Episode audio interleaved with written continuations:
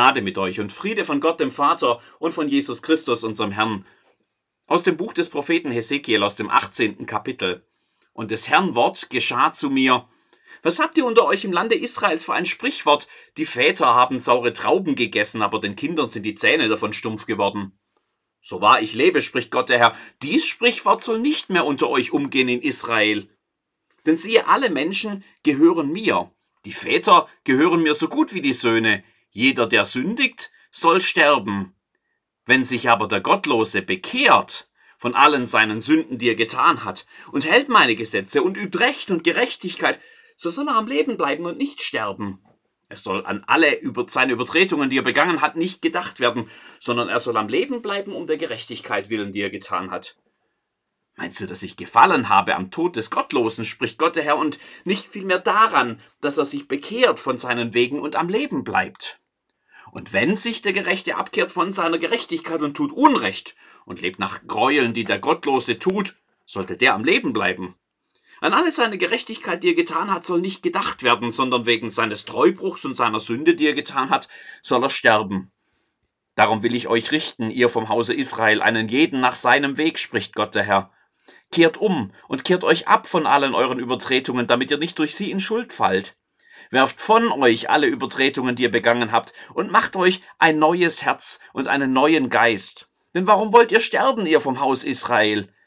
Denn ich habe kein Gefallen am Tod dessen, der sterben müsste, spricht Gott der Herr. Darum bekehrt euch, so werdet ihr leben. Geliebte Gottes in Bulladingen aus der Kategorie Was Israels Propheten nicht wussten. Geschmack ist tatsächlich teilweise vererblich. Das konnten sie auch noch nicht wissen. Das hat man erst in den letzten Jahren herausgefunden. Wissenschaftler unter der Leitung von Professor Tim Spector haben äh, die Essgewohnheiten von 3262 weiblichen Zwillingen untersucht. Dabei analysierten sie die Essgewohnheiten von eineigen Zwillingen, die identisches Erbgut haben, und die von zweieigen Zwillingen, die nur die Hälfte der Gene gemeinsam haben. Und daraus berechneten sie den Einfluss der Gene auf die Ernährung. Und siehe da, Geschmack ist tatsächlich erblich. Beeinflusst wird er von unseren Genen genauso wie von unserer Prägung und der Essenskultur der Leute um uns her. Wo man dann seit Generationen zum Beispiel davon ausgeht, dass Hund eher eklig ist, da wird auch die nächste Generation dessen Fleisch vermutlich eher nicht probieren. Aber zurück zu den Propheten. Es gab dieses alte Sprichwort in Israel. Die Väter haben saure Trauben gegessen, aber den Kindern sind die Zähne davon stumpf geworden. Saure Trauben. Na, guten Appetit dass das mit den Zähnen nicht wörtlich so ist, das wussten auch schon die Menschen in der Antike. Die Beobachtungen, die sie im alltäglichen Leben machten, die schienen aber dafür zu sprechen, dass das im übertragenen Sinn schon gilt. Die eine Generation muss die Suppe auslöffeln, die ihre Vorfahren ihnen eingebrockt haben.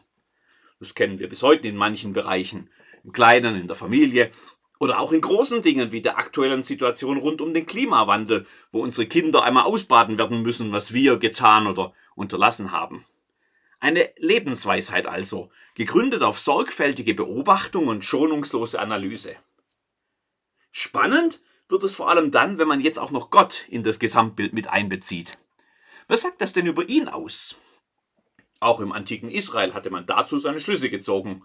Und als der gerade verlesene Text von Hesekiel geschrieben wurde, da war man mittendrin in einer Situation, die das Prinzip besser als je zuvor zu veranschaulichen schien. Voraus gingen nämlich Jahrhunderte, in denen Israel immer wieder, mal mehr, mal weniger, das Interesse an seinem Gott Yahweh verloren zu haben schien. Propheten warnten immer, riefen zur Rückkehr auf, stellten üble Konsequenzen in Aussicht, falls das Volk den gemeinsam eingeschlagenen Weg nicht ändern sollte. Aber die Buße, die Umkehr blieb aus. Und dann kam das dicke Ende. 587 vor Christus machte Nebukadnezar II., König des babylonischen Großreichs im heutigen Irak, das Südreich Juda und die Hauptstadt Jerusalem samt dem dortigen Tempel Gottes dem Erdboden gleich. Der Großteil des Volkes geriet in Gefangenschaft, nach Babylon, endlos weit weg von der Heimat wurden sie deportiert. By the Rivers of Babylon. Dieser Hit vergangener Jahrzehnte, der stammt eigentlich aus dieser Zeit. Psalm 137. An den Wassern zu Babel saßen wir und weinten, wenn wir an Zion gedachten. Da hockten sie jetzt, die Heulenden, die freudigen Glieder verstummt und vergessen, die Harfen aufgehängt an den Weiden am Ufer des Euphratstroms. Siehste, wird sich mancher gedacht haben, so ist Gott. Der hat einen langen Atem. Der Ruf zur Buße und Umkehr war ja da. Zweite, dritte, vierte Chance.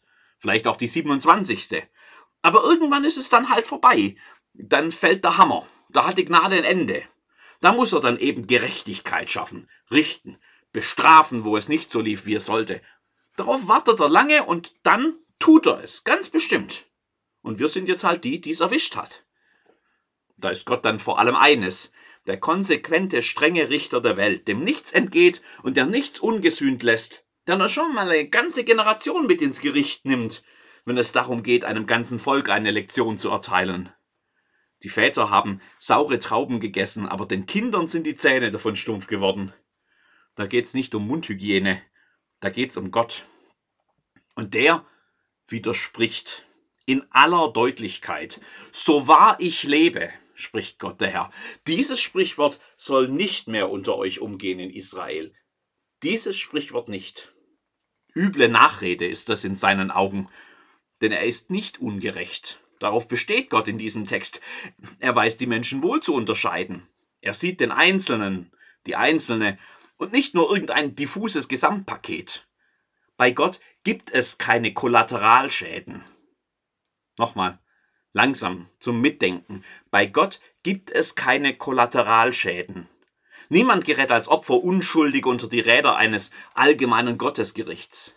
Bei ihm heißt es nicht mitgefangen, mitgehangen, er nimmt uns nicht in Sippenhaft.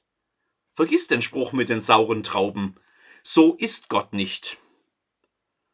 Das hätte man sich nebenbei bemerkt gleich denken können. Es geht immer schief, wenn man irgendwelche allgemeinen Lebensweisheiten eins zu eins auf Gott übertragen will. Gott ist anders als alles, was wir kennen. Wer sich einbildet, ihn verstanden zu haben, der läuft einfach mit einem Götzenbild im Kopf herum. Du sollst dir kein Bildnis machen, dieses Gebot hat seinen Grund. Es will uns vor genau solchen Fehlschlüssen über Gott bewahren.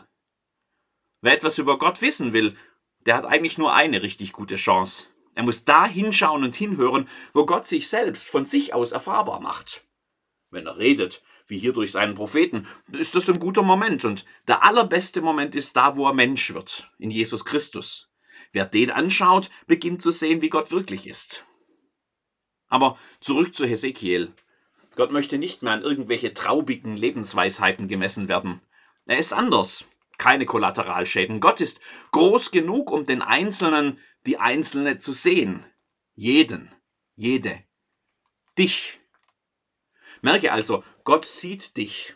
Er übersieht dich nicht. Noch einmal, Gott sieht dich. Er übersieht dich nicht. Das sollte jetzt eigentlich eine der besten Botschaften sein, die du je gehört hast. Nimm sie mit, schreib sie auf Zettel und häng sie überall in deiner Wohnung auf. Schreib sie mit Lippenstift auf deinem Badezimmerspiegel. Sag sie dir immer wieder vor. Gerade auch dann, wenn du am Verzweifeln bist und dich von allen verlassen fühlst. Gott sieht dich. Er übersieht dich nicht. Die beste Botschaft der Welt. Leider war sie genau das ganz oft nicht. Auch ohne das schiefe Bild von den sauren Trauben scheinen wir Menschen ein Talent darin zu haben, Gott völlig falsch einzuschätzen. Und so findest du quer durch die Kirchengeschichte nun eben immer noch das gleiche Bild von dem strengen, unbarmherzigen Richtergott, der jetzt eben bei jedem Einzelnen ganz genau hinschaut. Die Vorstellungen, was er dann tut, wenn du daneben liegst, die wandeln sich immer wieder.